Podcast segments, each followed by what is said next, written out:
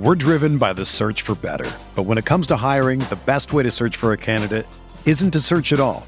Don't search match with Indeed.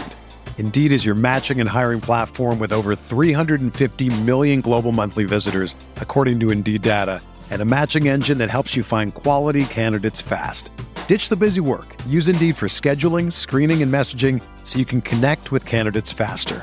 Leveraging over 140 million qualifications and preferences every day, Indeed's matching engine is constantly learning from your preferences, so the more you use Indeed, the better it gets. Join more than 3.5 million businesses worldwide that use Indeed to hire great talent fast. And listeners of this show will get a $75 sponsored job credit to get your jobs more visibility at Indeed.com slash BlueWire. Just go to Indeed.com slash BlueWire right now and support our show by saying that you heard about Indeed on this podcast. That's Indeed.com slash BlueWire. Terms and conditions apply. Need to hire? You need Indeed.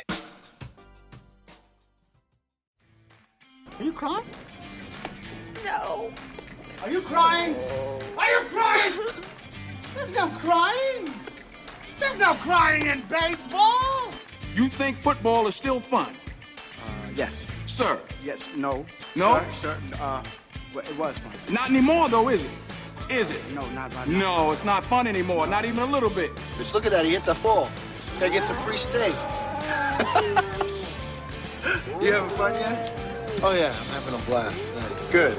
All right, welcome back to Big Screen Sports, the podcast where all movies are sports movies. I am your host, Kyle Bandujo, and today we have a sports movie from a unique subset of culture, uh, something that, that we have not done before. We are talking about the evangelical football movie Facing the Giants with two great co-hosts. Uh, first, a returner, my my good friend and co-host Alex McDaniel, and then someone whose work I have admired for a very long time, the co-host of the Shutdown Fullcast and the new novel Hell Is a World Without You, Jason Kirk, a guy who I've been listening to for for years. Thrilled to have him come visit us on Big Screen Sports and talk this movie. Uh, if you if you haven't, go check out Jason's book. He's going to give you the the pitch and the intro to this episode. The link to buy the book is going to be in the show notes, but obviously pertains a lot to what we're going to be talking about this movie, which was a first time watch for me. I did not grow up in an evangelical culture. This was a very interesting experience, a worthwhile experience, great episode. Hope y'all enjoy it. Before we get into that, I do want to shout out our Big Screen Sports Patreon group,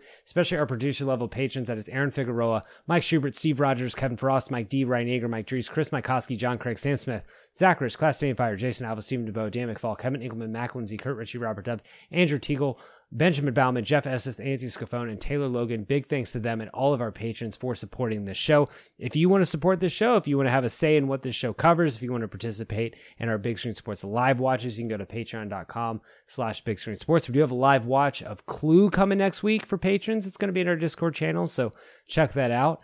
Uh, and with that, I hope everyone enjoys this episode. If you haven't checked out this movie, it is uh, it's free on Freevee, free with ads. You can also rent it for four bucks on Amazon.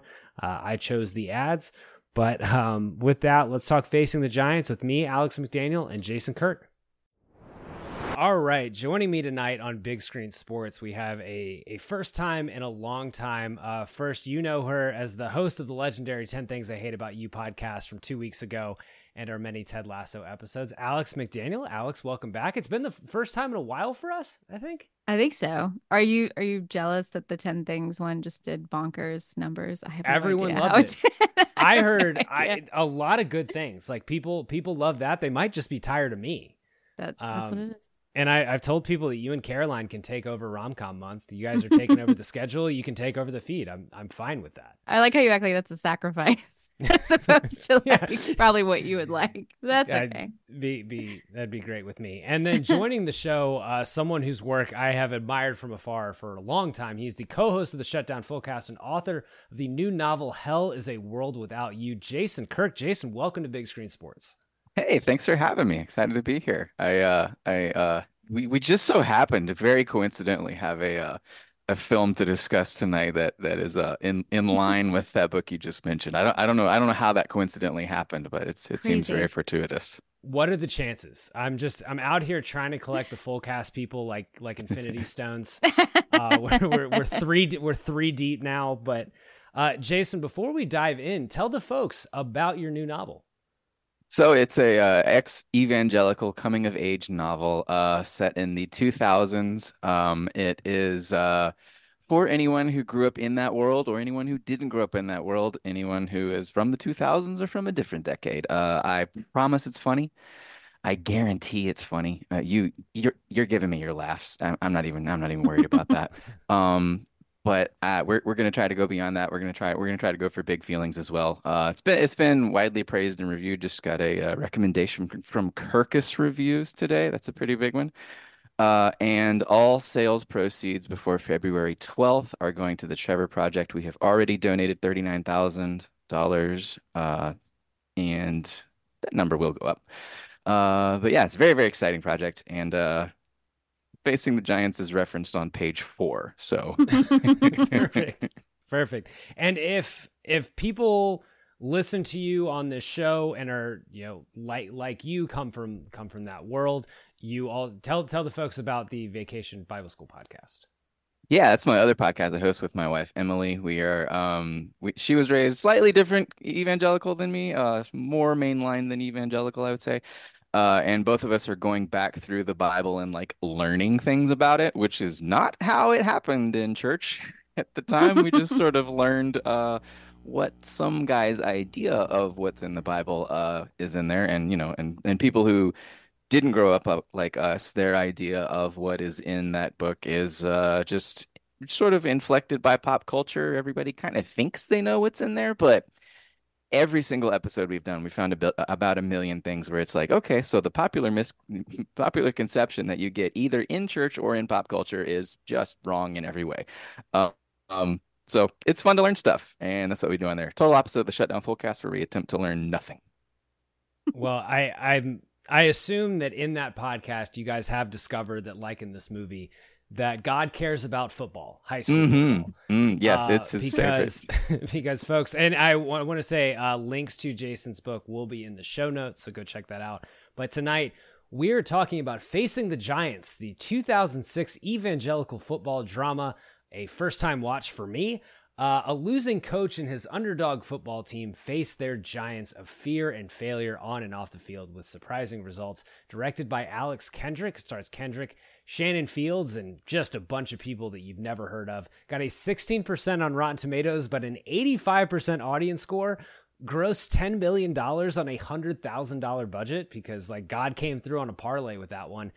And I, I was telling you guys before we started recording, I I have, I am familiar with the evangelical movie world mostly through like clips and osmosis from going to high school with a lot of people who are very into movies like this and Fireproof and God's Not Dead and things like that.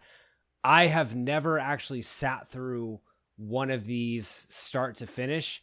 It's very eye opening, very interesting. You're welcome. I, we'll we'll get into it. It wasn't like a total I wouldn't say a total non-starter. I'll never watch this movie again. But like, it surprised me, and it surprised me in some positive ways.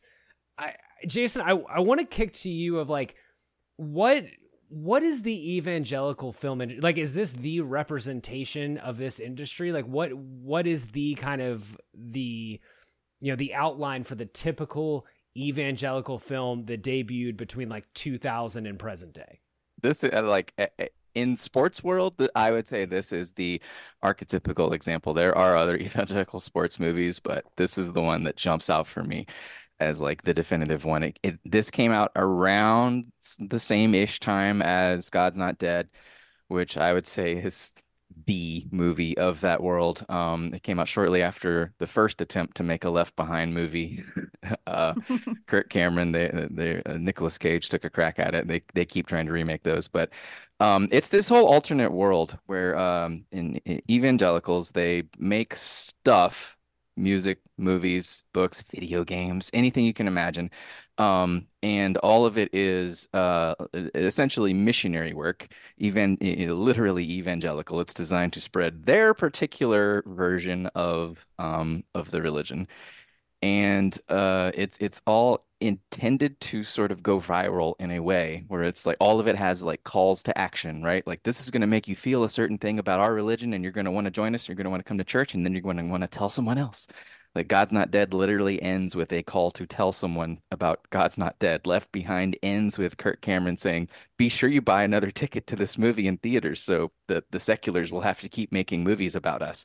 Um, so, you know, the, and this this film industry, which is like completely invisible to the average normal person, is uh, it's it's been going strong for decades. It, it like it started in the early '70s um, with like Rapture movies in the early '70s, and the sports ones. This is this is I think one of the few examples of a sports movie where it's like it's a functional sports movie, right?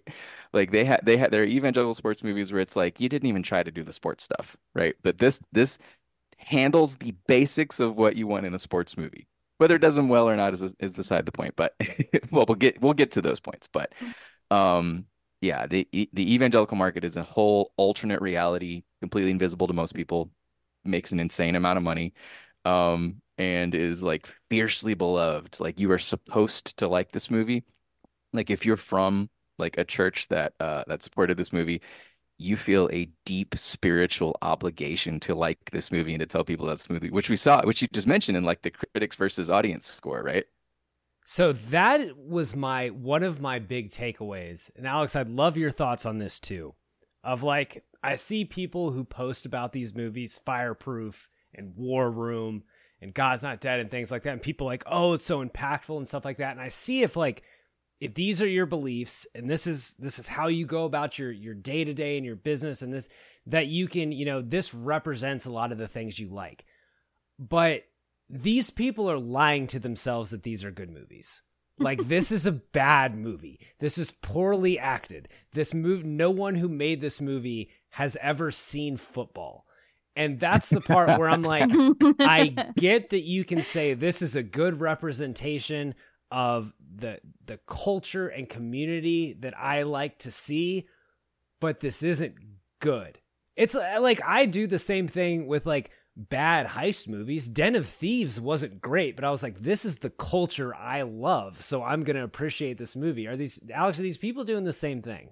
Okay, look, my favorite movie is Hot Rod. I don't know if I'm the best person to That is a magnificent That's, that's a perfect film. movie. That's a But- perfect movie. I will say, and this is just my experience, obviously, like I don't speak for everyone, but I would say being part of um, an evangelical Southern Baptist church for the majority of my teens and the first part of my 20s, you know, I wasn't like born and raised in it. I chose it because I was bored when I was a teenager.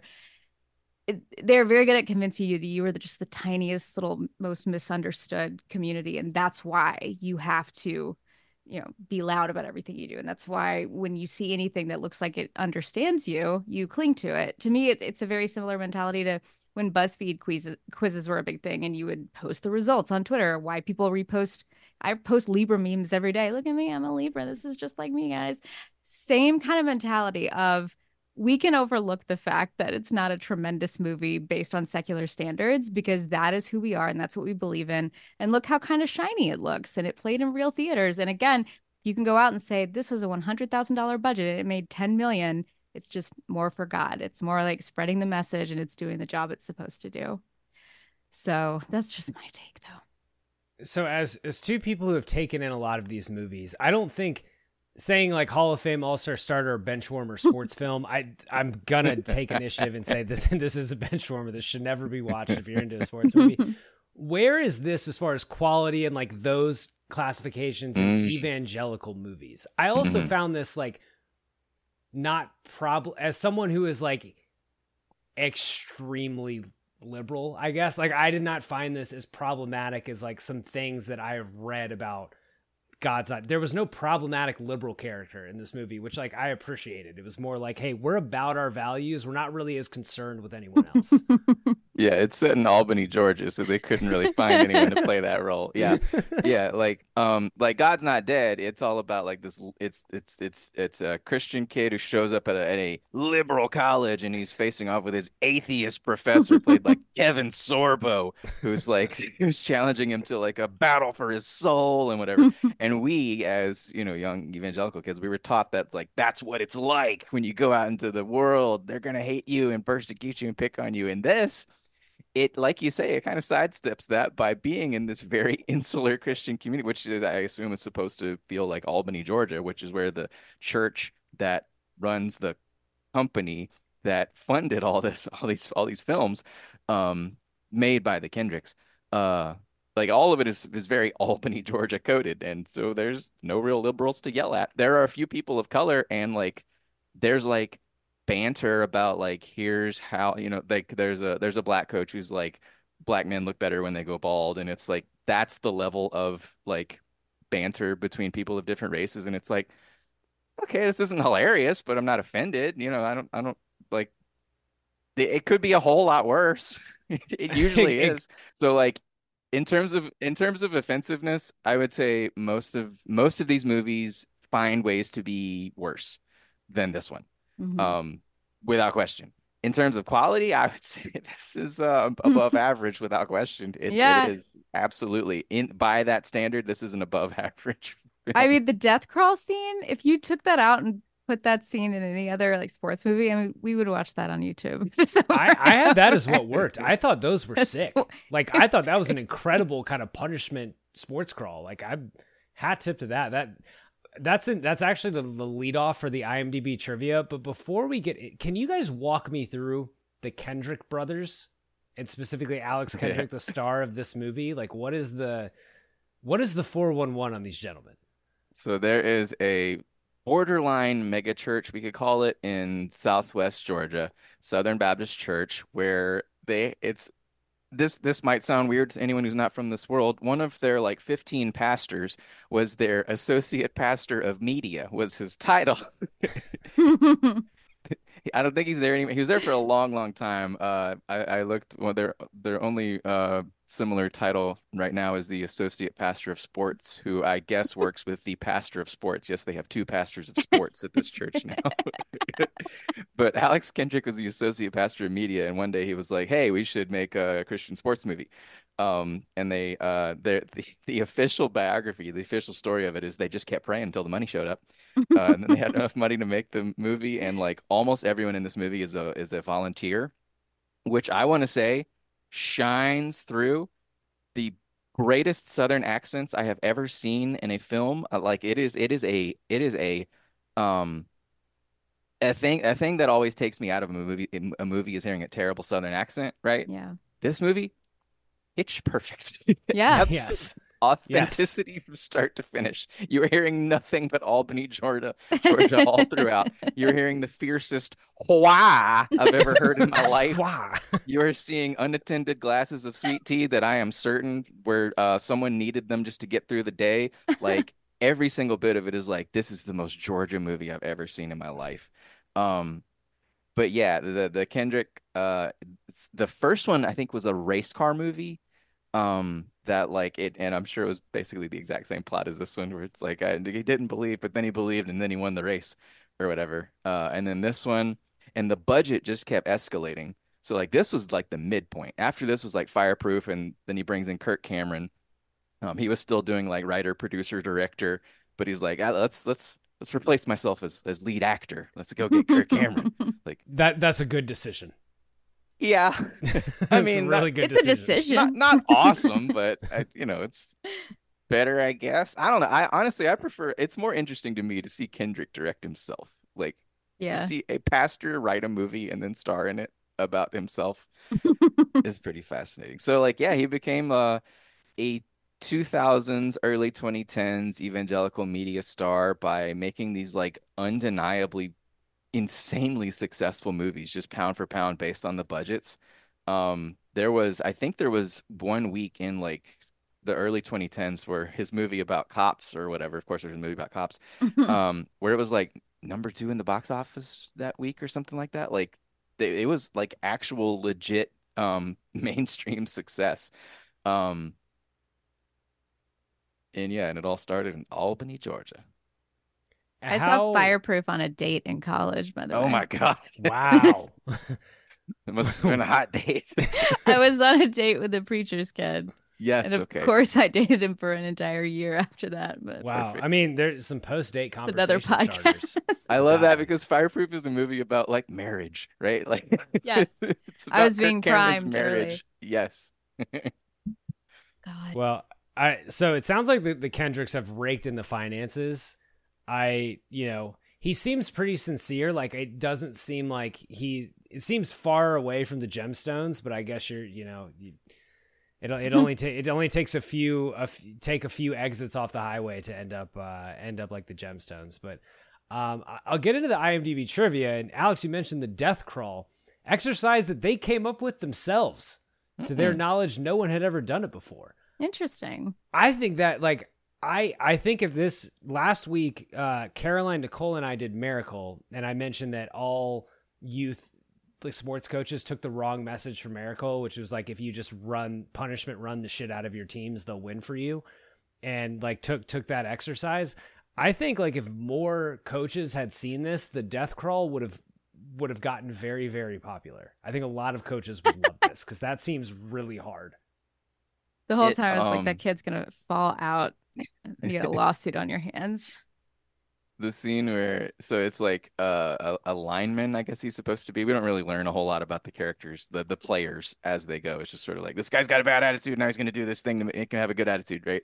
but he's like crawling with a skinny kid on his back or whatever, and it's like this is like the legendary scene from this movie. Like this is the one that if you know anything about the this movie, it's probably this scene, and this scene was like played in like business meetings and like uh uh, probably endless bible studies like this is how bad we gotta want whatever it is or whatever and yeah Ky- kyle you mentioned right like yes, you mentioned thi- this guy that scene got shown in one of our one of our sales rallies. That is, that is all I will say. I, d- I don't believe anyone I work with listens to this, but that is all I will say.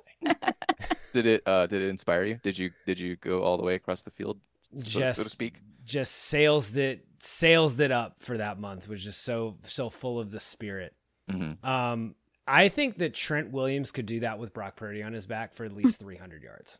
yeah Can I just say it's really odd that like none of the other guys were like cheering him on. They just sat there silently until they just started standing up, but no one cheered. No one was like, "You can do it, man."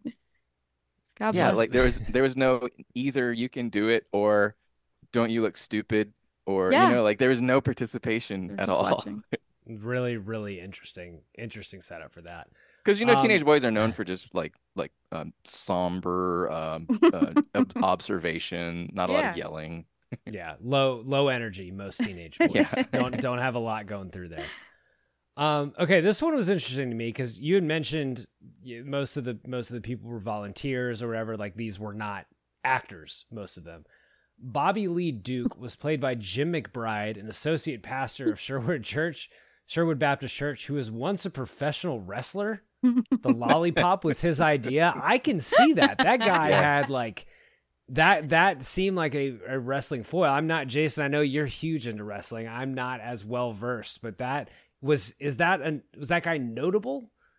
No, I would assume that's some small local South Georgia circuit or whatever. But it, it came through though, right? Like yeah. when you watch it, you you sort of think like he's kind of a really good villain. Like Yeah, he's it's one of the most effective like like unquestionably hands down no no equivocation effective performances in the movie is this Yeah. this rival coach I agree. who's just hamming it up I agree. Got some questions about his game management, but we'll get to that. well yeah, yeah. Um, uh, so, so this one, IMDb, like kind of like Wikipedia, I think anyone can post. This one was interesting because of exactly how it was phrased, and I just wanted to. It just says any profits received by the church from this movie will be used to build a youth center in Albany, Georgia. It didn't say the profits were used. It's like someone came in and said, "Hey, the profits for this will be used to build a youth center." It's What a hell of a youth center. I was about to say ten million dollars. It's got to be a pretty fancy youth center. Yeah, I would. Uh, I'll, I'll I'll go take a look. It's uh, I, I think this church does about two thousand in attendance on Sundays, so you're gonna need a pretty pretty sizable youth center. True. Yeah, that's man. Uh, this is the last one I, I, I pulled, and I, I noticed this, and I kind of like, I respected how they how they did football because some of the football practices were real or filmed right afterwards. Sometimes Grant and the others were walking around pretending to be in charge, but they really weren't. It becomes very obvious that they filmed actual football games and actual football practices, especially because the helmets for their team don't match up in those Yeah. scenes. and but the like, shoes. I Yeah. kind of I kind of respect like the guerrilla filming attitude of like, okay, we're just gonna film, we're gonna film this high school game and we're gonna insert it in our movie and make make everything work that way. I have, if we like transition this into what worked about this movie, I've seen football done a lot worse on film. like Yeah. I've I've seen movies that look like Necessary Roughness looks horrible. This movie looks way better than that in terms of football. So wasn't the cinematographer and or editor like a veteran NFL films guy? He's like the one legit football person they got. I could be wrong about that. But I think That is th- research I didn't do, and if that's the case, That's they didn't a- ask that man nearly enough. I just remember it's one of those things that just kind of sits in my brain and then I say it out loud. I'm like, I don't know if I made that up. so maybe cut that part out. But I think there there's somebody there's an NFL films guy who was involved. So that's that's very interesting to me because when we get to like what didn't work, I have a lot of questions about the understanding of football in this movie. I think the filming of the football it looked very real. The Yeah. the like storytelling that they're Yes. drawing from the football, it it felt like you say, it felt very much like they're taking footage and then just like, ah, we got to tell a story with th this raw material. Like it very clearly was not shaped for the story. Um, but it's it's it's some of the most authentic high school football you'll ever see in a movie because it's literally just just a high school football game. Just just South Georgia private school high school football. Uh, Jason, what so what works about this movie for you? I'm curious about like your perspective versus me as a first time watcher of this movie who hasn't seen many of these movies. Uh, I find it very authentic in a way. Um, the, I mean, the accents that, like I said, like it, it, this is a, this is a picture of a world. Um, I'm not going to say it is a, uh, a, a valid endorsement of a mindset, but I will say it is an accurate depiction of a world. It, yes, this is exactly what that part of the world looks and sounds and, and, and smells and feels like. And this is how everyone talks. Um, these are their preoccupations and their worries. I mean, the church jargon in this is like it's so on point. There is a guy who walks around praying for uh, students by touching their lockers, which is very charismatic. And he drops a, in the same sentence, I just felt led and bloom where you're planted. And I'm like, wow, that, I know that guy. he, he hits him with a, I, I just want a generation that has a heart for you, Lord. And I'm like, this this guy, this that's the accurate, that's the right guy. So like, it's this weird thing where it's like, I don't know if this movie needed to exist, but it does, and I'm in a way glad that people who knew, you know, who were authentic to the world were the ones who depicted it, um, because it ended up being an honest depiction of like how it actually looks and sounds. Um, you know, an honest depiction in terms of like if you reach 500 as a coach on the hot seat, are you gifted an F-150? That part's not real. That part's not real. um, Especially I- not in Georgia. Yes. I mean, it's it's but like what it says about this character and what it says about the filmmakers that like their idea of like coach this community believes in you is is giving him an F-150 eh, like he makes $24,000 a year. So he's getting a truck that's worth more than his entire salary for Yeah. winning 3 games. for going from the hottest hot seat to 3 and 3, he gets a new F-150 and it's like this is Georgia Valhalla. This is Georgia man's like ultimate ascent. That this is the highest level you can go as a Georgia man. So like just everything about it is it, this and the movie ATL, the big boy movie ATL Oh, from man. honestly around the same time. You put those two get two together and you have the state of Georgia. I mean, I thought the most realistic part of the movie was that they, the board or parents or whoever, were convening to fire him. Like that Mm-hmm. makes sense. This, I can't believe he lasted six years in in Georgia football. This would be Mm-hmm. Unheard. I mean, the man in this movie, Mark Richt, was rolling off ten win seasons like nothing, and they cut his ass. They sent his ass to Miami. Like I, he is such a low energy the most unmotivational coach in in high school football. Like I'm I'm shocked that he lasted 6 years. Like it's very realistic that they were plotting to replace him. It's unrealistic that they waited 6 years to do so. Like mediocrity and football in the South don't usually fly. Small So town I- high school though. I mean, I realize it's a it's an academy. It's a little different, but like I think the coach that was at my high school and we never ever came close to having a winning season. He was there like 12 years. When when you know everybody, you know, and like you're it's I think it's different. Did he But- did he have more personality than our coach here? Was that what? Maybe. I mean, I don't I didn't take his history class, but I assume. because that's the thing. He he's not like I wouldn't say he's unlikable, but he is low energy, Debbie Downer. I, I honestly I don't. I was I don't know why this thought popped in my head, but like if Trump would have a field day with this guy if he was Yeah, running against yeah. him, like he'd be low t- low T Grant or something like that. Like he just just tear him apart. Grumpy Grant. Yeah. Yeah, he's just he's brutal. Mm-hmm. Uh, tr- truly not the guy you want to to lead your program. But Alex, what worked about this movie for you? That's I don't, you know the third day songs. I was watching. I'm telling you, like it's so weird. It's weird for me because like when I walked away from that, I walked away from all of it. And but the main thing my whole time in that world was music. Like I clung to it, and I you know I listened to as much as I possibly could all the time. So to hear something very mainstream like third day just really kind of took me back to like 2006 we're all wearing polo shirts i'm going to bible study my best friend is what was that book called jason that was like um you shouldn't even like you shouldn't kiss the person you're with until I you get kissed dating married goodbye.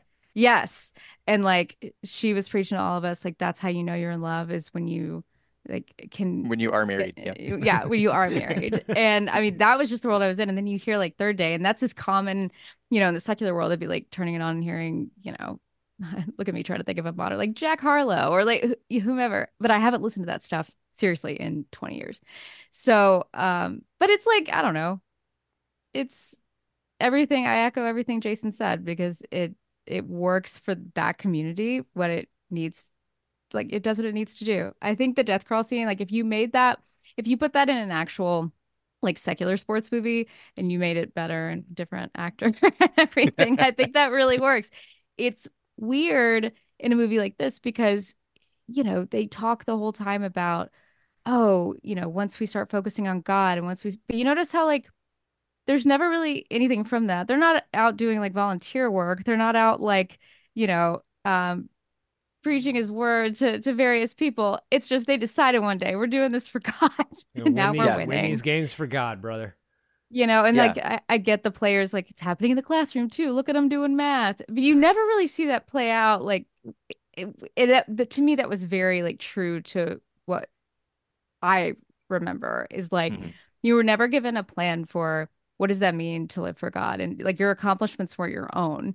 It was if you want to get better at this thing, you got to give it to God. What does that mean? Just give it to God. Just give it to Him. Just lay lay it down. Lay, Lay it, at the, lay it at the foot of the cross. Lay it at the yeah. foot of the cross. Yeah. it- and I'm like, it- I don't know what that means. Give me a to do Yes. list. I literally do not know what have faith means. know. All I know is it makes me better at football.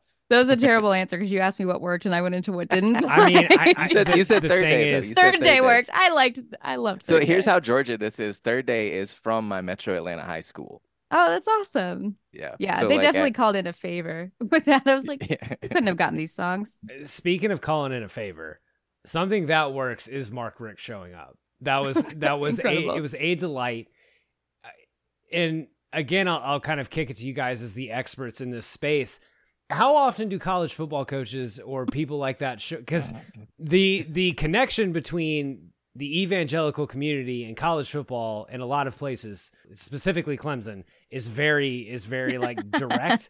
like eh, you could if this was made now, you could a hundred percent see Dabo in the stands or or other people. Like is is this a one off or do does this community get big time cameos like this? Especially you know, are there any other college football related cameos in, in this world? I think considering this is allegedly the Georgia State title game, that it, it feels plausible that Richt would be there.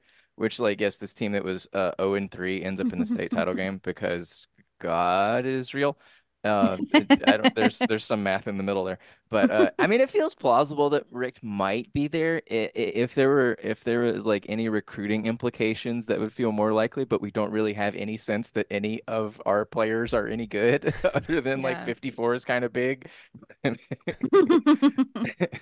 Um, but yeah, it, it definitely feels like it is Mark Richt has heard about what a man of God Coach Grant is, and that's why he's there, which like is a thing in all these movies. And God's Not Dead, God's Not Dead ends with like the Newsboys, another Christian band that I'm sure Alex remembers. They show up to this college and they're like, "We have heard about the young man of God who is who is standing against the atheists." So like there is a thing where the Christian celebrities will swoop in to have your back in your, you know, when you're facing the Goliath. It's a trope. Yeah. So Mark Richt is the uh is like the uh Jesus on a white horse of revelation swooping in when you need him most.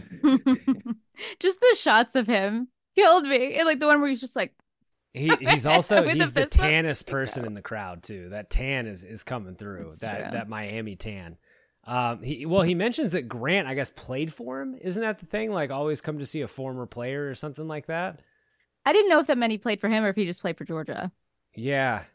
Like a former Georgia. Either player. either way, what they taught Grant at Georgia or playing for Mark Richt did not stick. Um, let's let's get into the the strikeout and what didn't work, so we can get all of Alex's takes before she has to depart the pod early. But what is for the sh- what Jason? What is the worst part about this movie? Hmm. Um, I guess the, I mean, uh, for me, it's going to be just the massive, yawning, logical incongruency staring you right in the face the entire time that Alex mentioned, which is basically like, if if if you church hard enough, good at football now, because uh, I I don't know, you know, like there, like I've seen all these verses in the Bible about like you should be nice to poor people and stuff. Well, why why does why does not doing that make us good at football? like there's just so much so much logic that is just not there, and like when you're in the world, you have this like tiny sense that like that's not adding up, but it makes me feel great, Yep. right? W once you step outside of it, you're like, how how did I ever think anything but how how how insane and off this is? So like watching it now, um, many years after having left that world, what didn't work for me is uh, basically everything but the shots of high school football players tripping over each other's shoes because it was like, okay, that's real. The accents are real. How much this man loves his F-150, that's real. That all makes sense.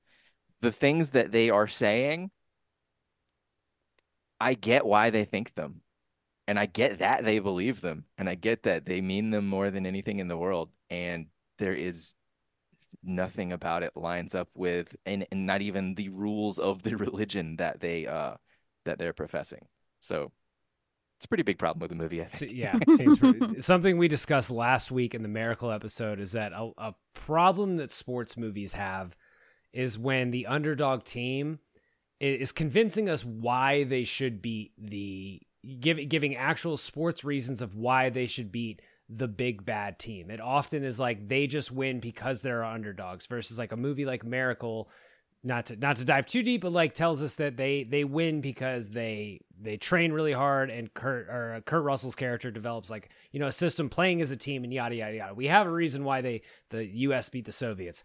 With this again, all we have is that reason of they're they're believing in God, they're putting it in God's hands, and and and God is helping them win these football games, as opposed to you could have just been like, hey, we're you know we're gonna take the same passion we have for the Lord and put it into football, and like Coach Grant's gonna make up some new plays, or we're like gonna get better in some way. But it's just like, no, God, God's taking it. So now, now we're a great football team, and that's I mean that's the biggest fallacy in this movie and this this world. Apparently, it's it's tough. I think one thing that I found really funny is, you know, when they lose the playoff game and he gets in the truck and he's like, I just really hope God was gonna do this for us, gonna give us.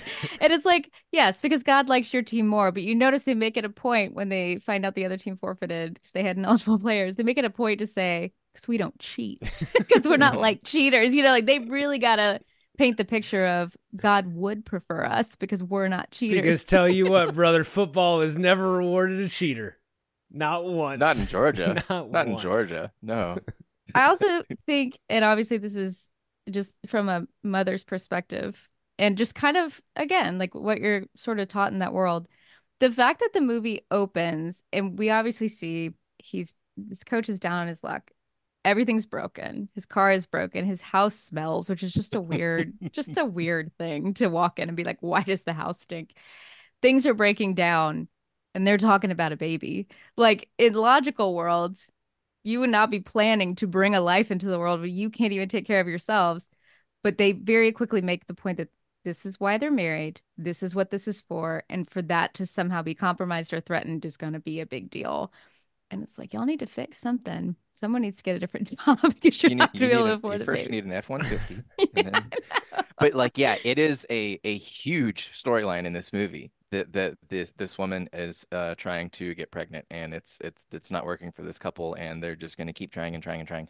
Um, it's it's it's the B plot of the movie is their attempt to get pregnant. Um, and he's he's and, shooting like- blanks too. Isn't that what they imply? Like she's fine. It's his fault. They got to go to the doctor a few times and it's it's it's so it there are two both of the main plots are I see exactly what they're doing. They're playing on biblical stuff. The first one is obvious David and Goliath right? Um and it comes down to David wins not because he's big but because he's tricky right? So they do a trick play to score a touchdown at the end or whatever. And and and the Goliath team loses because of coach's terrible clock management aka arrogance. Goliath was arrogant in the story um, the other, the B plot of this of the coach's wife trying to, I'm sorry, I'm blanking on her name. Shouldn't call her that, but um, Brooke wasn't her name. Brooke, that's her name. Mhm. She's trying to get pregnant the entire movie.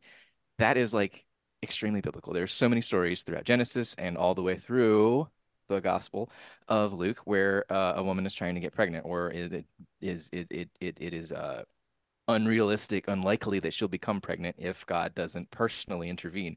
So like uh yeah, is this the story of a football coach whose wife uh is is um immaculately conceives? I don't know, quite possibly, but yeah, everything in this movie is attempting to remind you of stuff in the Bible, i- including this woman having no other purpose than bearing a child. Like it's like men win football games, women get pregnant. Like that is what this movie is telling you, and that is an accurate depiction of how everyone in this world would think. So where I was surprised, so they they mentioned that they've been trying for four years, and she brings up maybe seeing a specialist, and it's like it took you took you four years to think about that. I was actually surprised that that they saw a specialist and that the argument against doing like in vitro fer- fertilization or whatever was the cost and not that it's like the devil devil magic or something like that. Like I was actually surprised that one they went to the specialist and were at least interested in in treating treating or, or trying to do something to, to create a child. Like I With science, yeah, with mean? science. Yeah, I was I was very I was very surprised that they they looked at in vitro fertilization. Is that am I saying what is that? Is it is it In in vitro, vitro fertilization? Yeah, we're Mhm. yeah. Look at me. I, I know my stuff. But yeah, I, was- I was actually I was actually kind of surprised. But when she's like, "We've been trying for four years," she said, "Should we see a specialist?" I was like, th- "Probably three and a half years ago." Yeah, you probably should have. I think, and this is just my opinion, from my perspective now, that does seem odd. But again, when you're part of a community that tells you it is up to him, your steps have already been decided, everything you do has already been laid out just because you don't know about it. Like, I- could see if you're immersed in that, you're doing it and you're thinking, well, it's either going to take us a long time or you're already deciding, like, you're accepting in your head, well, maybe I'm just not meant for this. Maybe I'm just not meant to have a baby because if God wanted me to, he would give me a baby no matter how long it takes. And so, but I I had the same reaction rewatching it. I was like, that's not realistic. Kinda. I mean, when you think like there's when you think everything is up to God anyway, it is really easy if you're on the wrong side of that to get very defeated and think, well, it doesn't matter what I do because it's already decided. Especially So- because the flip side of it is not just they want to have a kid, it's this entire world is based around like your worth as a person is getting married ASAP and having kids ASAP and te and teaching them to become people who will have Christian kids ASAP, right? Yeah. Like so much of this is this self-perpetuating system that like, and I mean, it, you're yeah, you're getting glimpses of this in a football movie. Like that's how pervasive it is. They can't help having a, a half hour of this movie is about patriarchy and paternalism and complementarianism. Yeah. A football movie. so there's another thing in that that that caught my eye of when they're again talking about just how generally broke they are and he she says something about like him making $24000 a year he's like we make $30000 a year because you make six and i was like huh she's not like she's she's doesn't have kids like she's not a stay-at-home like that i did the math that works out to making $2.80 an hour if you're working full-time um i'm i'm i'm just curious like you guys are struggling like you got to find a better job than making six thousand dollars a year. What what's going? I just had questions of what's going on there. I'm willing to bet though she has a lot of time to volunteer at the church. And when you Mhm, think that about- church is using up all her time. Yep. Yep. I'm serious. I- I like if, believe if you if you are using that time to help with anything, like children's church or nursery or like whatever, then it's time well spent, isn't it? Yeah, and that's stuff that like a, a a man at the church probably get paid for, might even have a nice title. A woman is just the women are expected Volunteer. to just carry churches. Yes. Yep. Um, the other thing is, what is her job? She's a florist, of course. Of course, she's a florist. Because Naturally. girls like that stuff, right? Girls love that's what flowers. lady would be doing. it's also it ties in like it. There would be pressure on him to not have a wife who brings in uh, a large share of the household finances. There'd be pressure on him to bring in almost all of the money, right? So like, Yeah. if there's probably a moment where she's like, I I could go work at a freaking restaurant. I could be bringing in more money, and he's like, No, I'm a man of God. we I'd rather be poor than have a wife who makes money. So Yeah, Man, that's exactly how it goes. there's a lot going on. there here. is Alex. What else? What Layers. else didn't work about this movie? Didn't work. Um I mean so much. a lot. I, I have a lot written down. I know we're not going to get to all of it, but just like every know, scene, and I I was do- like, oh, look at that. Um, I'm sure think. I know y'all are going to get into the actual gameplay because I think we all know. Like, I don't care who you are. No coach in his right mind is going to go for it when you're at the state Oh, I mean, championship when you could just get a field The goal. end, but the end of the state championship y'all can championship handle game that. was dude, uh, just out of control bad. Just there, there's got to be a different way to set them up for a, a 51 yard field goal. the one thing, and I went to so I went to Briarcrest in Memphis. Um, shout out Hugh. I was about to say anyone anyone notable from that school. but I, I went when I was like elementary going into middle school. I did not go. I went to a public high school in Arkansas. For me, because I wasn't really, I mean, I watched this years ago and I forgot most of it. And so when I was rewatching, I wasn't paying full attention. I couldn't remember if it was a Christian, like a private school or a public school. What didn't work is I feel, and maybe I'm wrong about this, but at least at Briarcrest, everything that you did, God was part of it. Your academics, your free time, your lunch, whatever.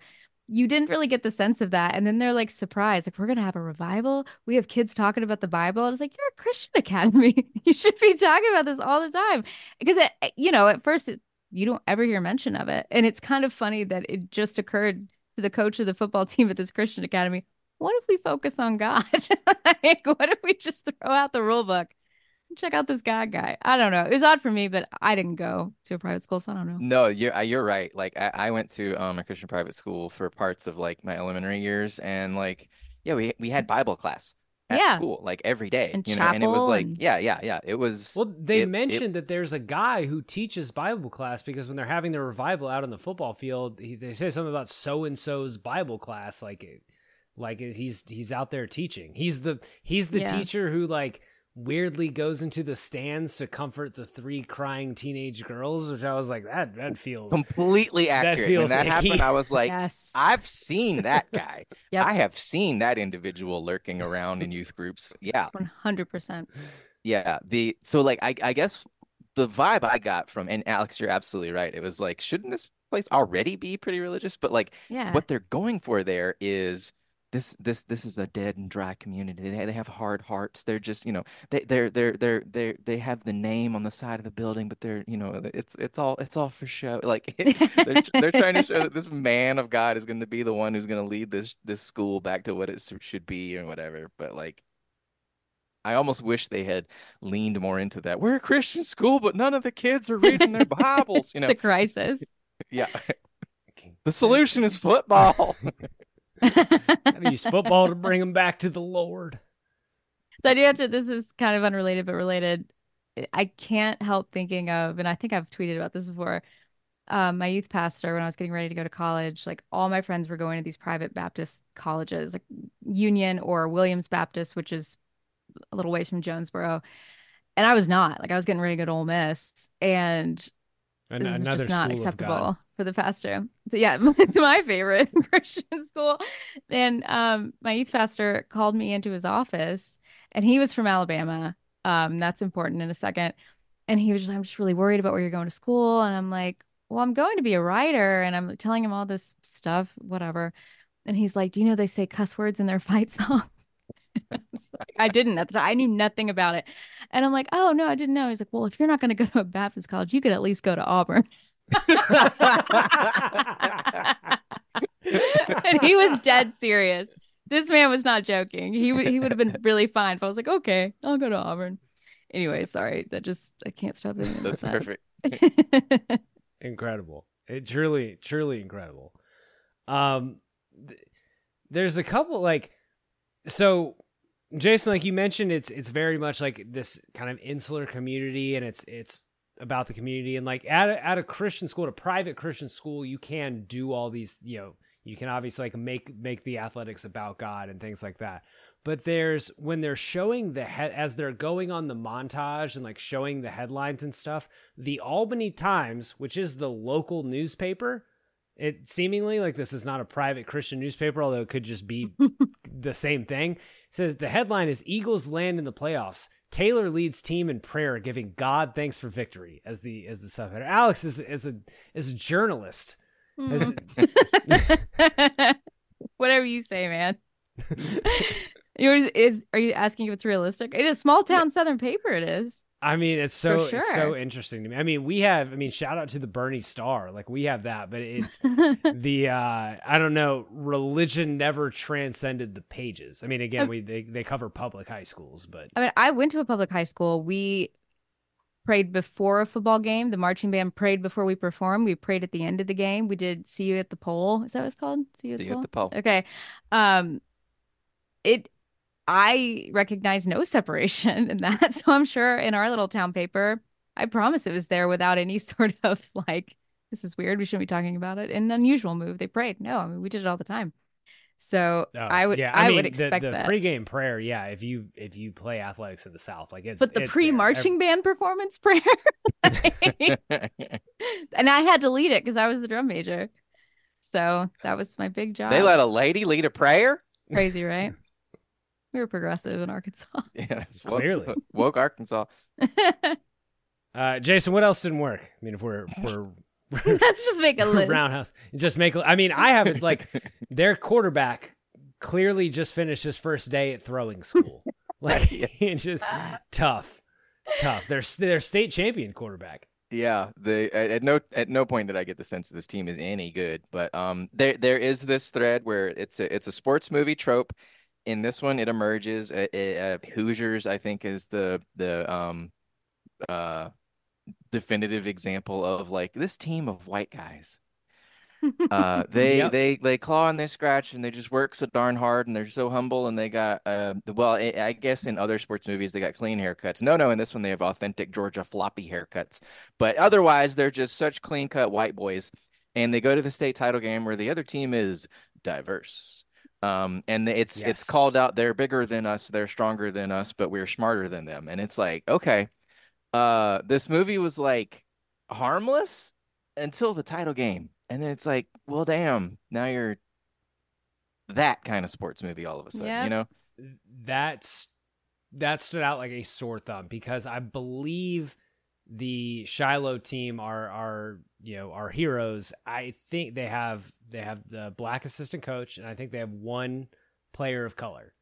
And the state championship team, the Giants, are a, I mean, majority black team, and they have a black player who commits a dirty foul, lays out their kicker, and it was very, it is glaring when when you watch it. And Jason, like you mentioned, Hoosiers does the exact same shit, so it this isn't reserved just for um, evangelical movies, but that that was a that was one of the the bigger missteps in the movie. Seeing it, it was it was glaring and it was deeply deeply uncomfortable.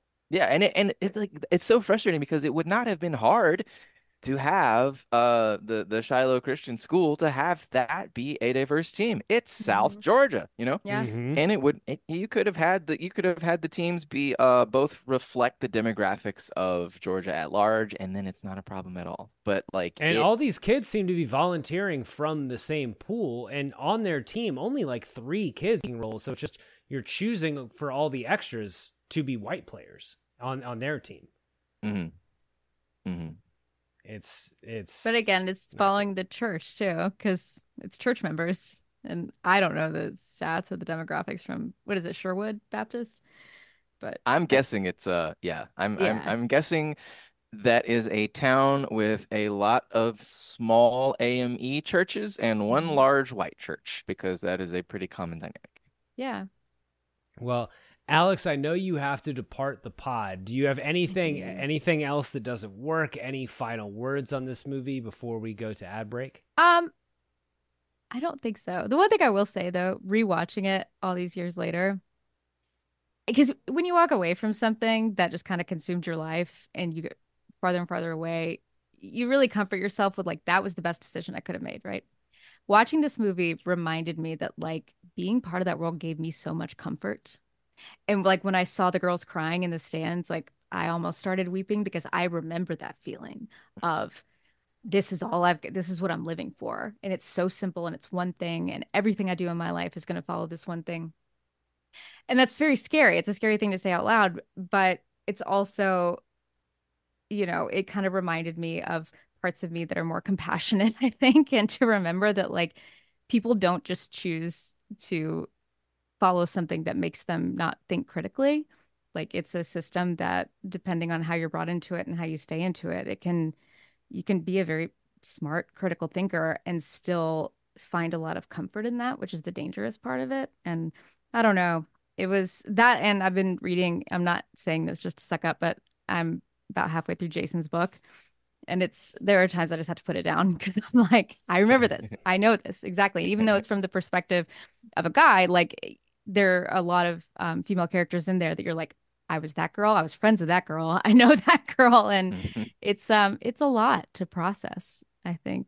And even though this is like a lighthearted, like that movie's just hilarious on its own, objectively, um, it reminds you of just how all consuming that life is. And you think it's just so simple. And it's like, oh my God, I'm happy every day. And you don't really take the time to break down what you're rejecting and you're in the world to make yourself happy. You know, you've just been Yeah. told you're above it all now. And if you just follow this one thing, it doesn't matter what those people say, it doesn't matter what those people think because you're living for him and that's it. It's intense. That's all I got. Well, That's good. And there's and there's just so many um your brain is so designed to steer you away from those moments of self-reflection. Yeah. well, Alex, I'm I'm glad you could join us. It was great to see you. If I could give you a free F150 for this for coming on the show, I I absolutely would. Absolutely would. Um, let's take a quick ad break, and then Jason and I will get back and roll through the rest of the categories. We're driven by the search for better. But when it comes to hiring, the best way to search for a candidate isn't to search at all. Don't search match with Indeed. Indeed is your matching and hiring platform with over 350 million global monthly visitors, according to Indeed data, and a matching engine that helps you find quality candidates fast. Ditch the busy work. Use Indeed for scheduling, screening, and messaging so you can connect with candidates faster. Leveraging over 140 million qualifications and preferences every day, Indeed's matching engine is constantly learning from your preferences, so the more you use Indeed, the better it gets. Join more than 3.5 million businesses worldwide that use Indeed to hire great talent fast. And listeners of this show will get a $75 sponsored job credit to get your jobs more visibility at Indeed.com slash Blue Wire. Just go to Indeed.com slash Blue Wire right now and support our show by saying that you heard about Indeed on this podcast. That's Indeed.com slash Blue Wire. Terms and conditions apply. Need to hire? You need Indeed. Okay, we're back. Um, best scene in this one, I found I found like I was having a challenging time picking out because with with movies that are like what's not good is I guess I guess is the word. It's like hard to pick out like what would be the best scene. Like there have been episodes where we've done like what's the worst scene or whatever. I found the championship game of a very rich text. There was a lot to go off. It was one of the longer extended pieces, but before we dive into just the mechanics of the championship game, are there any scenes that stick out to you in this one as legitimately good or very reflective of your upbringing or anything that that you know that really stands out to you I really enjoyed the F-150 scene. I keep going back to it. It was just uh, I watched this with my daughter, who uh, she is very fortunate to not have been um, raised in this part of the world, but she she loved this movie. She thought it was hilarious.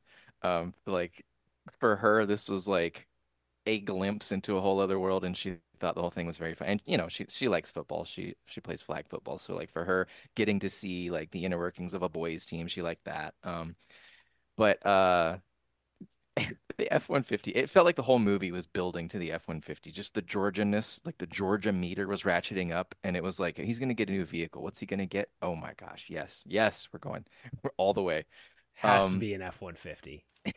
what does it say? Let's see. It says Grant Taylor. The impact you made on our school means more to us than you ever know. The Lord has used you to meet a need in our lives, and now we want to meet a need in yours you'll find the title of this new truck in your name. Please accept it as our way of saying thank you. Uh-uh. Somebody done gave you a truck?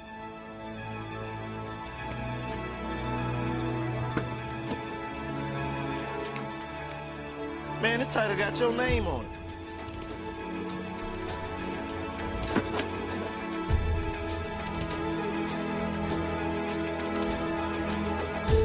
You got to be kidding me.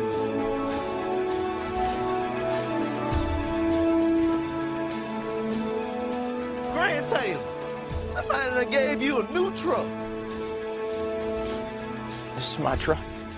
The the death crawl is effective. Like there are details, like Alex mentioned. It's kind of weird that everyone's just standing around watching, not hooting and hollering or whatever. But it, it is an effective scene. Um, a lot of heart went into that scene, and you can tell, and you can see why it was the thing that went went like went pretty viral from this movie. Um, other than that, everything was like that detail hit because I know that guy, you know.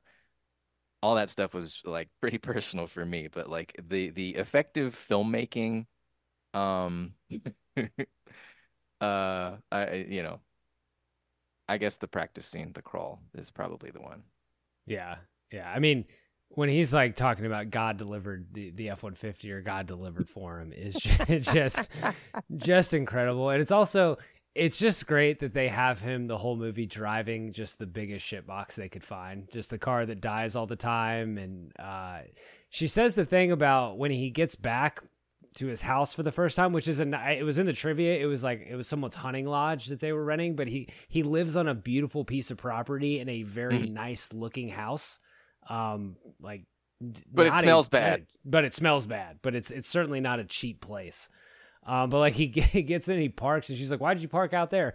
Died again. Like car car died, but I had time to park. It's just, um, but I for me it was the championship game because just because of everything going on. Mark Richt is in the stands we're then we're really we have an opponent for the first time because everyone else is kind of a faceless opponent. We don't know anything about them. We don't know anything about their coaches. We have former professional wrestler with his lollipop just being generally very arrogant. This is also the game where it, like you said they they had to shape their a lot of their uh, filming like around football. They had to shape their story around football they already filmed, but for this one it was clear they filmed football specifically for the movie, like had the cast out there and doing things. And that's where this is where I had the strongest feelings of they don't really understand how football works in a, in a lot of ways. And like, I mean, you get it's fourth and goal, presumably eight to 10 seconds left. He's like, we got to go for, you know, we got to, we got to shut, you know, score this touchdown or whatever instead of just like kneel It's like the uh this probably the the worst the second worst piece of clock management in movie history. But I don't know if you've seen All the Right Moves, the uh the Tom Cruise football movie from 1981. Uh some ter- some similar clock management there, but um I'm I, I I would ask you I presume it is it's probably not surprising that they didn't put a lot of effort into making the football correct or close to correct. It I think it reflects this sort of sense that like we are men from Georgia. We know football, right? Like we don't need to hire a football consultant. we are we are straight Christian men from the state of Georgia. We automatically know this stuff. And it's like, no, you didn't. I, I, I get that you've watched a lot of college football, but it's not coming across that you actually um put any thought into how it works. So like, yeah, the uh I mean, the clock the clock management thing, it just typifies the hubris in trying to uh, tell a football story without understanding football all that well. Um, like I get what they're going for. They wanted to convey the other coach has arrogance and our good guy coach is humble and just does what it takes to win. Um, but this is the dumbest way. No one, no one has ever been arrogant enough to pass up. He, he could have kicked the field goal. His whole thing, they were setting up like he's uh he thinks it's shameful to score field goals instead of touchdowns. But like literally the state title is on the line. You don't have to do anything. Kicking a field goal will run the score up. But instead he chooses to go for a touchdown, fumbles it, and they run it back in. No. No. just just not a thing that happens. And, and that leads us to the play that we knew was coming the whole time, this undersized kid. We haven't talked about David at all this this undersized kicker who the second we we meet him the second we find out that he's coming out as a kicker on the team we know for a fact that this kid is is going to kick our game winning field goal but it it goes into the god's going to help you make this kick of it all. And that's there was i i thought that's when it really hit a second level of yes there was you know hey we we're doing this for god and stuff and that's why we're playing good football. But this was the first time that they explicitly said like hey you've got to give it all but god's going to help you make this kick which is i'm sure there's a segment of people who watch this movie who are just watching this like fuck yeah, but not not saying fuck, but like something else, just like super jazzed about this that that God God shifted the wind for this kid to make this 51 yard field goal. Which is that's the canon of the story. Like like it, it is he's kicking into the wind, or is he? Right. but uh but yeah, I I I'm trying to remember being around the age of these players and all that. I I don't remember ever having a sense that like God cares who wins our sports games. And I was deep immersed in the world. Like, you know, I, I thought God cared about everything, but I don't remember ever having the sense that like I mean, this this might be I'm an, I'm an Atlanta sports fan, so of course God does not care who wins any of our. God could not care less about about any, yeah. of your teams. He's sending. He might send you Bill Belichick though. Yeah, yeah, yeah. Sure, that sounds fun, I guess. But uh, but yeah, like I know there are people who they they do this logic tr- like trick where it's like if we win then we will draw attention and then we can pass that attention on to God. Therefore, we should be the ones who win because if the other team wins, they won't share their attention with God. So it's like this inventing a reason why me winning is better for the universe thing. Um, and then if I win, then that proves it. And if I don't win, then I didn't have enough faith or whatever. And so that's why the win shifted. That seems like the evangelical version of Michael Jordan inventing inventing enemies and gripes against people to oh, sure. to like to motivate himself in that way. It's it seems like it's just kind of a different version of that. Yeah, yeah, yeah. And I mean, you see a a direct version of that in most of these other movies. Like I mentioned God's Not Dead where it's like everyone's out to get us and all that. There's not a lot of that here just because there's everyone in the movie it, you know, believes the same thing, but yeah, there is a lot of um saying whatever you need to say in order to believe the thing you're supposed to believe and feeling like you have to do both of those things. And uh, you're not allowed to just like kick a football and see it go through and feel good about the work that you put in because like that's prideful, right? That means oh oh you're proud of the work you did. You're not proud of the Holy Spirit working through your foot, you know? Like everything has to be uh everything has to be about the the mission the group the not really the group but like the church the institution everything has to be about how good it is and how uh, a piece of garbage like you was somehow able to succeed thanks to this institution. Even Well, a that- field goal. that goes into something like um that I was kind of thinking about with this movie and how their their mindset and and like how they, how they view sports too because sports is such a all sports really are are built highly on failure. And there there's a line like if we were getting into best quote there's a line I was hoping God would give us just one win in the playoffs or something like that. Like it's I guess it's kind of like the free will question too and I wasn't in this world so I don't know how that works but if like if you're evaluating sports it, for them is it all we did this we won or lost or this field goal went in or hit the post or you know their guy fumbled the ball because God was was in our favor is there is there a line there Yeah, yeah. There, there, there is a there is certainly a note of that. Um, and it's it's I mean it's it's kind of an ancient and universal thing. Like, you know, in other cultures they call it luck, right? And it it's you don't use that word here because like everything is God's will. Like luck is ordained. Like luck is essentially that's a word for well, something happened and I don't understand it, therefore God must have wanted it to happen. Um, and like some of that is biblical. Like there's stories of like two armies are fighting and like the the the the tides of battle are shifting based on God's favor, based on like who is saying and doing the right things in those moments or whatever. And like they take those stories of wars from 3000 years ago and they place them on a football field as if football matters. Um so yeah, uh, it, it's ultimately it's it's a way to say luck without attributing anything in the universe to randomness, I guess. that's kind of like the the scene from um really masterful work of cinema Troy Uh, oh yeah, at times at times it is. yeah, it, ha- it has its moments where they're wiped off the beach, and it's like, and only the Trojan horse is left. And He's like, the gods have punished them for, for, and it's like, okay, just burn the horse. Um, best quote in this movie. There are a couple. There is a legitimately funny scene that I enjoy in this movie. Not like I'm not laughing at it. I am legitimately laughing with them, and it is when he gets the call from the guy who's letting them know that the playoff game is going to be canceled and they could do like that that that's Charles Schulz. Oh no, that's Charles Lindbergh. Lindbergh. Oh, yeah, Cheese, yeah. Hindenburg, Gatlinburg. That's a legit. They take it like one to two references too long, but that's a legitimately good joke. Very much enjoyed that. Yeah.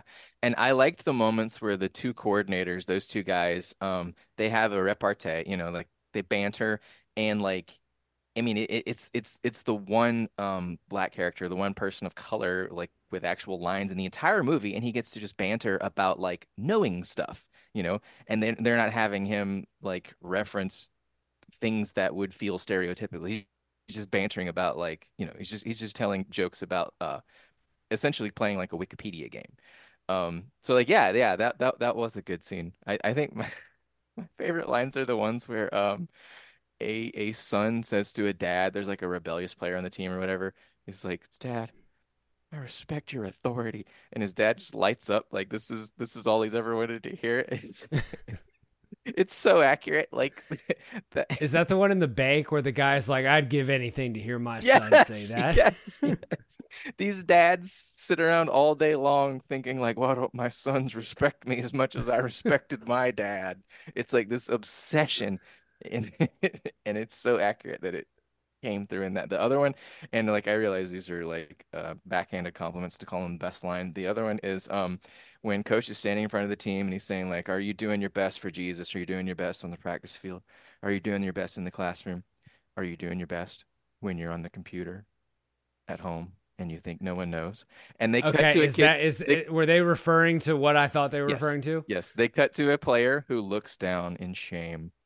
It's like, dog, this is a football movie, and you're hitting me like with like porn shame. that that kid that kid looked down and was like thinking about how much LimeWire he's how how long he's been on LimeWire. I hope nobody's printing off stuff from my computer at home right now. Yeah, like yeah, I I hope my Covenant eyes isn't flaring up and sending emails to my dad right now. Like, yeah. Can we just Yeah. talk about football? Why are you hitting these kids with that in this moment? another another great line, Jason. We're both we're both parents, and I assume that your wife, like like my wife, let you know that you were having a having a child with you've made the team, the daddy team. Yeah, and that that line is like the culmination of everything, right? Like like it's it's near the end. It's like uh all the hearts are full. What's how's she gonna deliver this? He's winning the championship of life, right? Um and that's what she said. You made the daddy team. I mean, truly incredible. Like one of one of the most amazing movie lines I've ever heard. Like I just because they you know that they were thinking about okay how are we going to do this pregnancy announcement that they're just going to love? And they came up with the daddy team. I don't know how many ideas came before that. I don't know what was worse what they scratched out to do the daddy team but um man uh, incredible incredible stuff. Uh, the other thing about um i just thought of this. So the same guy was the producer writer director, star, and caster, which means he was responsible for selecting the woman who uh, is clearly younger than him, who would spend the entire movie trying to be impregnated by him. He's a pastor, and that's his job, is saying, You look like the woman who should play. I'm not married to. You look like the woman who should pretend she wants to be impregnated by me. It's just a very strange thing for a Southern Baptist pastor to be doing on the church time, I guess. Not like there's actual sex scenes in the movie. I'm just saying it's. this feels like the kind of thing where, at most churches, they would say, "Hey, hey, hang on, hang on. We we need a husband and wife duo playing these characters." You know. Very but, uh very deliberate choice by uh by picking picking the uh the younger blonde woman. Yeah, yeah, for, yeah, for, yeah. For coach's wife. Because like I mean, my car car's broken and my house stinks, but but I got a smoking hot wife, so I'm a man of God. Yeah, man, man of God. God has blessed me with with my blonde wife. um, most athletic moment we've kind of talked about. I think that's the the death crawl. That is legitimately extremely. It's either that or tough. or the throw um by the other team in the state title game. Their quarterback has like an actual arm.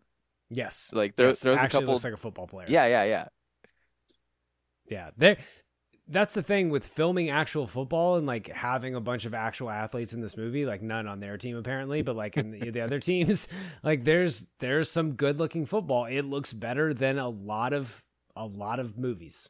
Um, which you know, tip tip of the cap, like tip of the cap. Uh, the Lenny Harris Pinch Hitter Award for Best Supporting Character. Here's where I struggled.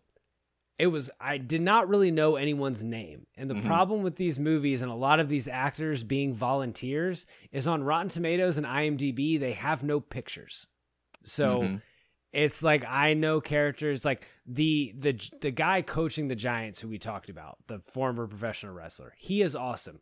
The assistant coaches for the Shiloh for the school the the one the bigger guy who they're trying to give him the team initially in the montage when he is screaming like woo! and it goes on for like five he says like five or six unnecessary woos is one of the funniest things i've ever seen like i i loved it are there any are there any supporting characters who i guess pretty much everyone except i would say the coach is is a supporting character yeah. is there anyone who sticks out to you as a favorite for one reason or another I mean, the bad guy coach. Uh, you know, we've said it several times. He was awesome. Uh, I'd, I'd I'd suit up for that guy. Seems like a real real asshole.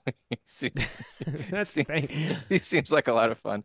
Um, the uh, Mama Coach did a pretty good job with the material. You know, um, it's, it's the players were all just completely indistinguishable. Like I, I never got any sense that they had differing personalities or you know like like in all the you know in every sports movie it's like you know you, you need like the the hot shot and you need the veteran player and you need the you know the mentor player and you know you, these two guys are very different but they're going to become best friends there's none of that stuff it's just like no. they're all players and so yeah. they're yeah um my daughter was very freaked out by the kicker's dad she she I thought he was kind of strange. He gave me he gave me weird. He he seemed like a character from Twin Peaks in yeah. a weird way. he had he had a face like an old baby. he he looked like Uatu the Watcher. he was yeah he would he would not be my my Lenny Harris Pinch Hitter Award. yeah. So, oh, um, oh sorry. I mean, well, there's Mark Richt too. It what might be Mark Richt. 2006. What was the feeling? Of, good. What was the vibe with Mark Richt? Like vibes were good, right? Yeah, This vibes were good. right when They- S- I when think they had- came in. They had won the SEC, I think, twice by that point. Um, 07 was setting up for that. I think 07 was their like, was that the year they were ranked number one going in? But yeah, the vibes were awesome at that point. This Yeah, was this was an incredible get for this movie, as Mark Richt in this movie. Yeah, because Stafford is there by that time. I think wasn't. I think Stafford was a freshman in the fall. Uh, that might have been uh, Stafford and Knowshon were there, I believe. because I'm I'm lining it up the the classic Clayton Kershaw and Matthew Stafford went to high school together, but I think Clayton Kershaw was drafted in 2006. But uh, yeah, I mean that's it's probably the best time to be Mark Richt at Georgia that there was. I think it's probably all downhill from from this point. this this movie was kind of his peak. with some yeah i mean there were there were some upward moments you know there was 2012 there was there there was which that one didn't quite get all the way but um I guess like the Aaron this Murray. this was era. certainly a peak that's for sure and once you throw in appearing in a like pound for pound bonkers successful christian movie this probably was his favorite year as a as a football coach i would have to guess I would think so. Um, you mentioned if if the the the Giants coach is the Lenny Harris Pinch Hitter Award, he would also be the villain in the defend the villain category. oh there we go Um, you know, because there, there's not really a mention of like Satan is not a villain in this movie. I assume some of these movies where Satan is a little more prevalent, like Satan, Satan or the left, hmm but, but neither of them are featured. So I think this is kind of our guy. yeah Uh, I think the defense of him is like my man just wants to win football games. Like he's arrogant, but he's he's there to motivate his team. There, some of the best coaches we've ever seen have this have this arrogant mind, you know, kind of arrogant air about them, and that's that's how their teams feel. Like Jimmy Johnson kind of had a little little bit of that in him. Sure, yeah. Going for the touchdown, the completely unnecessary touchdown at the end. If it had worked, he would have looked awesome. Because he, Yeah. what what a heel move that is. Like this, oh, this inspirational Christian schools in the title game. We're gonna run the damn score up on them for no reason. Get off my field. I love it. Let's do it. I mean, he just listen. He had the wrong quarterback. If Jameis is back there, we're we're, we're punching that one in, baby. Yeah, yeah. Just get you a big, uh, get you a big Josh Allen back there, and let's do it. Um, this next category is one that is certainly easier uh, when Caroline is on the pod. The Peter Gallagher Award for the hottest person in this movie. This this is not a very hot movie. And Woof. are these? I I don't think these movies are made to be hot people movies. You're in- supposed in to get a lot of chased hot. You're supposed to get a lot of like, well, that looks like a person I would allow my child to date at age nine, 18 and marry at 19. Like that is the level of attraction you're supposed to have for um any actor in any of these movies. Or you're supposed to think like that person looks like one half of a clean-cut couple. Like that. And, and in that in that regard, they nailed it with with mostly everybody. Uh, you know, again, it's not the hottest cast ever. Mark Richt, fairly in terms of college football was looking great. good looking dude. Yeah, his his tan his tan was very noticeable in the crowd. He was the tannest person by multiple shades. This was one of his fluffiest hair years as well. Um, he was known for the Helen Hunt hair, and it was it was lustrous at this point. So, I, Mark Richt, yeah, Mark Richt is unquestionably the hottest person in this in this movie. I mean, that's a former college think- quarterback and everything. Yeah, do we think Kirby would have done this? Because imagine like Kirby's Kir- never heard of in- Jesus, in first of all. where where what high schools he play at? No, Kirby, Kirby doesn't care about any of this shit. Kirby, I think Kirby. I last I heard, I think Kirby is like either non-denominational or Methodist, neither, which would be surprised. But I think for Kirby, it is more um just making appearances, keeping you know, like keeping the Georgians happy, keeping the yokels happy, doing this church shit. I that's my vibe. Don't quote me. I don't know him. I don't know anyone who goes to church with him, but like that's that's the general vibe I get, sort of of him as a character, I guess. Yeah, I mean Kirby would have been at that game, but to recruit.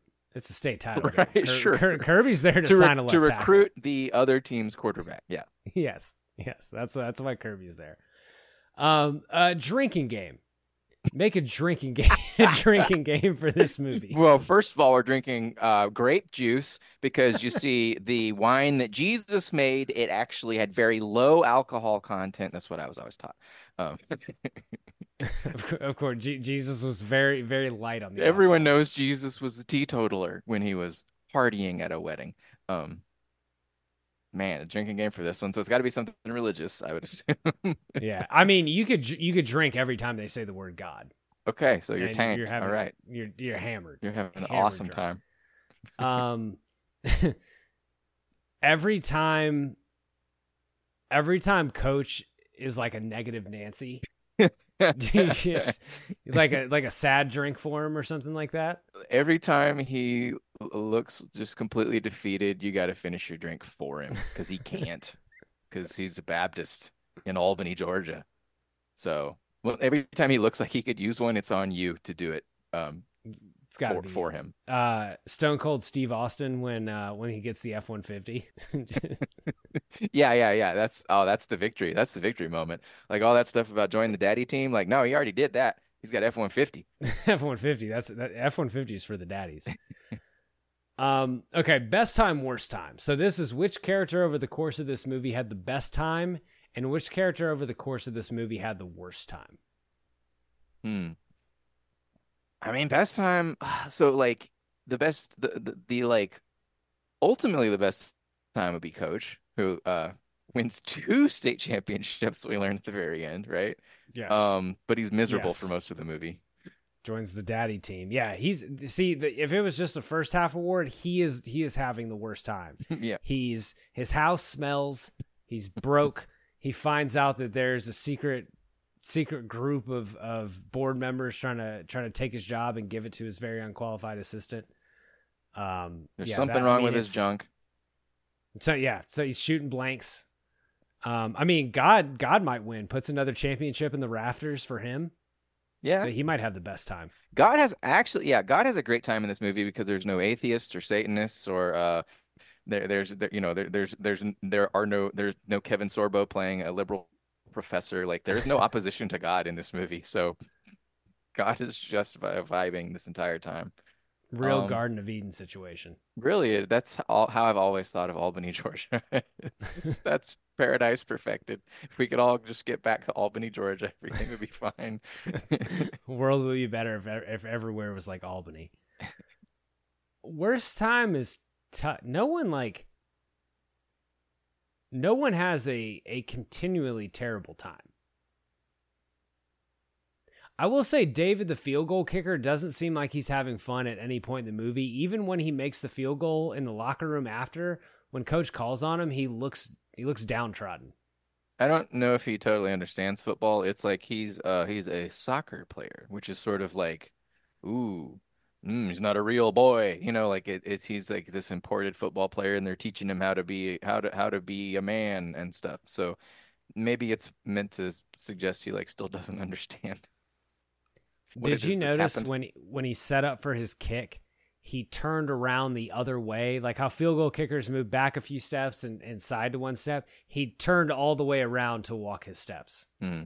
Yeah, because they they show one him of those moments. He's spraying the ball everywhere until the holder coaches him on the number of steps to take, and then he's like incredibly deliberate about those steps in a way that no one would actually be. Um, yeah, I don't know if really anyone has a bad time uh, other than Mrs. Coach, I guess, because I mean she doesn't seem to ha really have any anything going on in her life. She works like eight minutes a week at the florist. Otherwise, she just tells her husband she's still not pregnant, and that's She's it. not pregnant. She can't drink. Yeah. Uh, oh, house yeah. smells. She she's not allowed to know anything about football. I saw the dinner she made him, and it was deeply uninspiring. Yeah. Uh, we got to get her out of Albany, man. dude. She she deserves better. But she oh after winning a state championship, they're in Albany forever. Oh, they're Albany royalty now. Yeah, he. I mean, he just they're they're gonna roll out the the lifetime contract for him.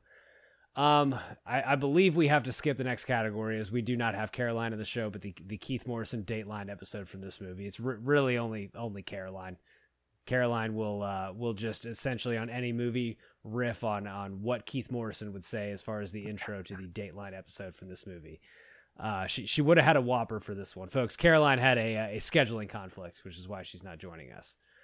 Um, so we can just move right on to roster moves and which character would you swap out for Airbud in this movie? We need an athlete on this football team who I can actually identify. Like we need we need Airbud at running back on the football team. Though that's that's the thing when this movie starts. It's there's some tragedy about like a running back named Tucker has transferred. Oh, he transfers. We And didn't talk about like- that. NIL ruining football. it's yeah, it's just this devastating. Oh, now we're going to be awful. We already were. But from that point on, almost no player other than David, the kicker. Oh, his name's David. Did you get it? Is Is like identified or matters in any way other than like the three seconds when 54 is important because he's big. Like, so we need Airbud to replace Tucker, and then we'll have one player who I'm like, ah, I remember that guy. I can tell him apart from anyone. I know a fact about him. I care about Airbud's success. So just give Airbud the rock, I think. I think so. Although, hear me out. Airbud is the dad of the kid who g- eventually gives Coach the F one fifty, and so we see Airbud in the car, like, and the kid watching him have the F one fifty. That's good. That's good. Or It- maybe Airbud is the kid who's been looking at porn at home. God damn it, Airbud. stay, stay off LimeWire. Um. Okay, the big chill, which is like the chill, you know, the moment that good sports movies have, like in Miracle, Mike Eruzione's goal, things like that. I think if you're deeply bought into this movie, I would say the field goal is probably a big chill moment. But I think you have to be very deeply bought into this movie or the the death crawl scene.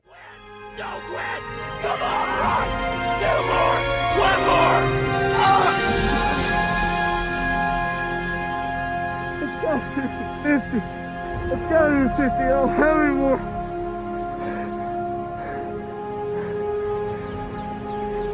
Look up, Brock.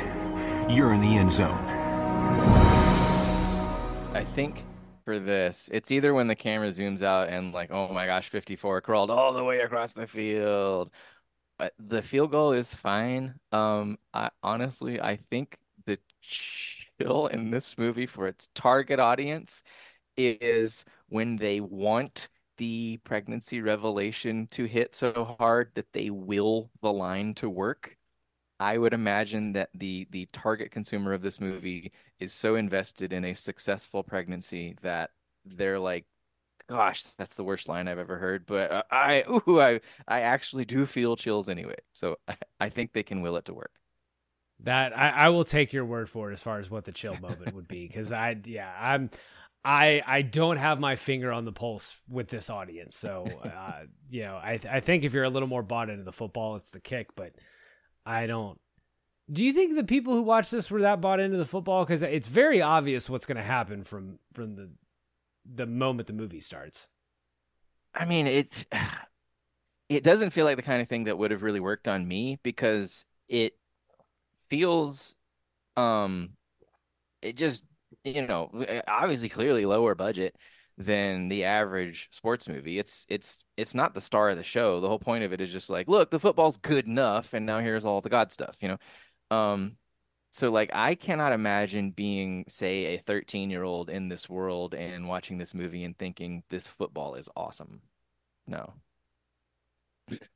Yeah, I, I'm that that's good to hear. I'm glad the kids are all right in terms of that. the terms of kids the kids being- the kids can see through some things and then they know when to smack themselves you know uh, uh, mentally for for seeing through things Uh, last category before more store. Would you rather say prequel, sequel, or remake of this one? I I want to I want to reframe this to you, in um, and I can't remember like. I think I saw this on Twitter, and I think you might have interacted with it, but I can't remember. It was someone. There was like a tweet of someone saying that there needs to be like a mainstream movie showcasing Christian values and things like that, and like you know more people need to be watching this and stuff like that.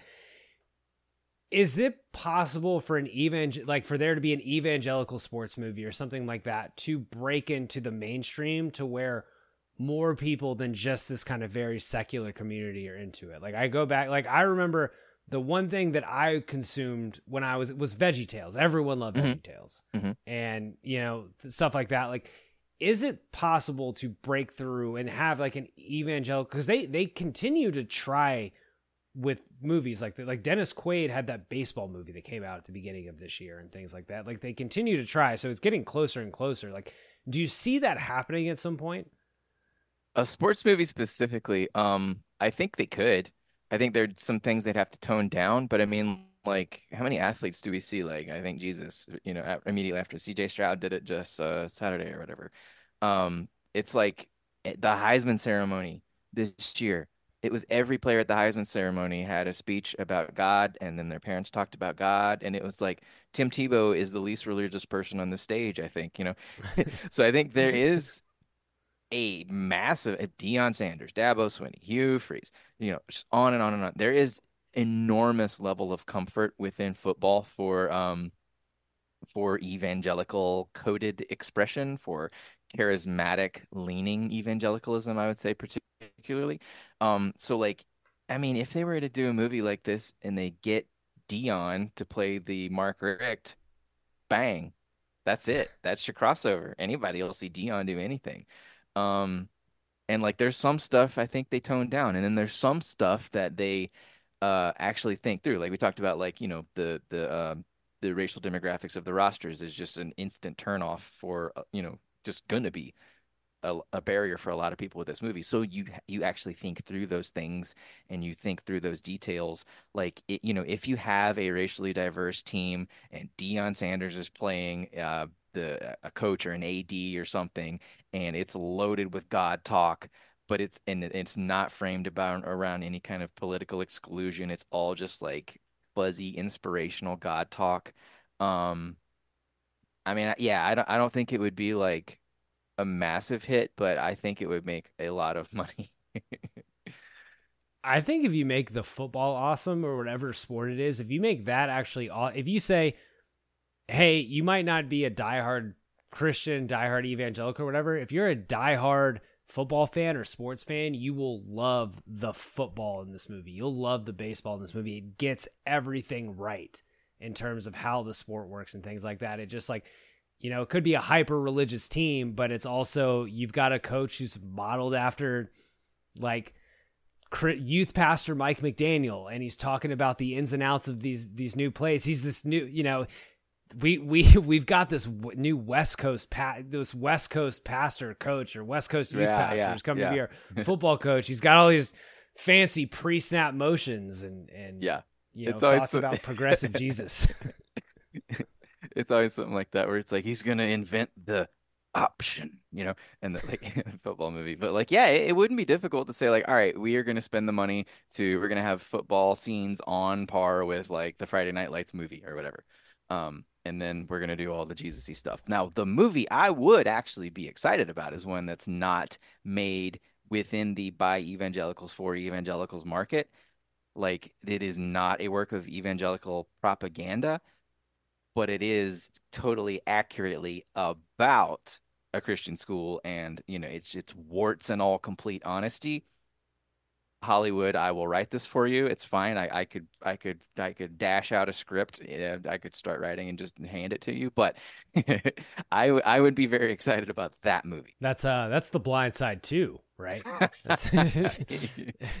Now there's now there's a uh, movie without any without any lingering issues or Ooh, buddy. That uh has not have not covered it yet on the show. Have Really? a lot of thoughts. Not yet. Yeah. Me, you, and Alex might have to reconvene for that one because, Oh man, yeah. Alex has the mic for all that one. yeah, whew, buddy. Uh, but Jason, this was great. I am grateful that you, that you joined the show, that you came on, had a lot of fun. Tell the folks again uh, about your book and where they can find it, where they can order it. It's called Hell is a World Without You. It is available everywhere, as far as I know. There might be some book sites that don't have it, but uh, it's available. Bookshop, you can get it at your local bookshop. You can get it if Amazon works for you. It's at Amazon. Um, heyhip.com. We had physicals there, but we're down to ebooks. But those are pay what you want, and anything, you know, all- all money that makes its way to me by February 12th will be going to the Trevor Project. So the more the merrier. Um, but paperback, ebook, hard hardbook, hardcovers, uh, they're all available everywhere. And uh, and go go read the reviews and blurbs because I'm quite proud of them. They are they heard nothing but good things. Excited to crack into it myself, uh, starting tomorrow. Uh, all those links will be in the show notes. And folks, if you enjoyed this episode of Big Screen Sports, please subscribe wherever you get your podcast, rate and leave a review.